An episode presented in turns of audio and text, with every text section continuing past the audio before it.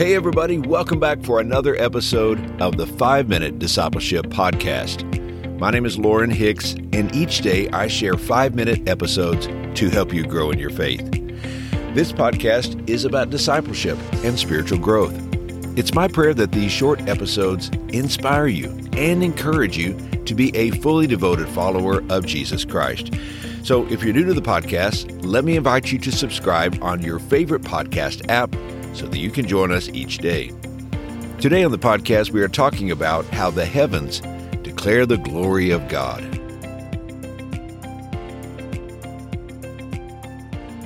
Have you ever stepped outside on a clear night to look at the stars? The further you can get from the lights of civilization, the more radiant the night sky will be. It's an amazing sight to behold as you view millions of stars and the beauty of the Milky Way. But here's what's even more amazing by the power of God's voice, the galaxies came into being. At the command of God, the night sky lit up. Isaiah chapter 40, verse 26 says, Lift up your eyes and look to the heavens. Who created all these? He who brings out the starry host one by one and calls forth each of them by name.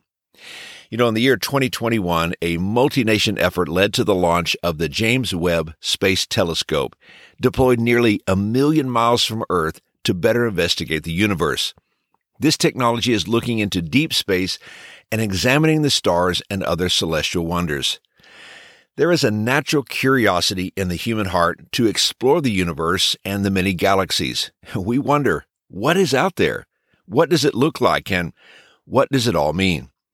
But many years ago, God spoke through the handwriting of David, and in Psalm chapter 19, we learn what the vast skies mean.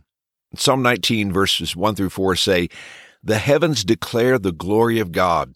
The skies proclaim the work of his hands. Day after day, they pour forth speech. Night after night, they reveal their knowledge. They have no speech. They use no words. No sound is heard from them. Yet their voice goes out into all the earth, their words to the ends of the world. Looking at the night sky with the radiance of the moon and stars, David understood what it all revealed. He said, The heavens declare the glory of God. The brightness and the brilliance of the skies tell us about the beauty and majesty of God.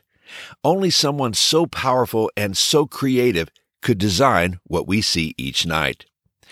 Charles Spurgeon once said, Though all preachers on earth should grow silent, and every human mouth cease from publishing the glory of God, the heavens above will never cease to declare and proclaim His majesty and glory. They are forever preaching, for like an unbroken chain, their message is delivered from day to day and from night to night.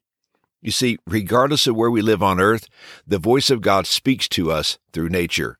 It reveals His existence, His power, and His glory. The apostle Paul said it this way in Romans chapter 1 verse 20.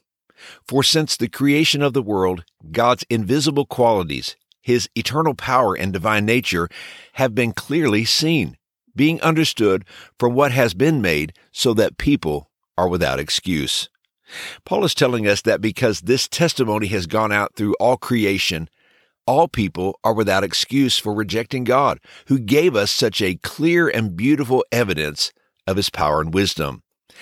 Because of this general revelation, we cannot say that God has hidden himself from us. He reveals his existence every single day. Psalm chapter 147 verse 4 says, He determines the numbers of the stars and calls each of them by name. With this revelation, we have a choice with what we will do with it.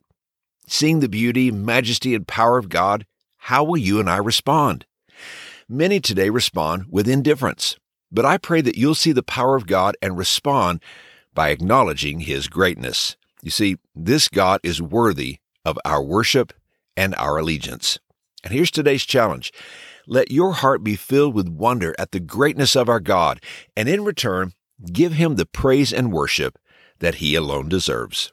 Hey, thanks again for joining me for today's episode. I hope you have a wonderful day, and until next time, let's continue on our journey as followers of Jesus.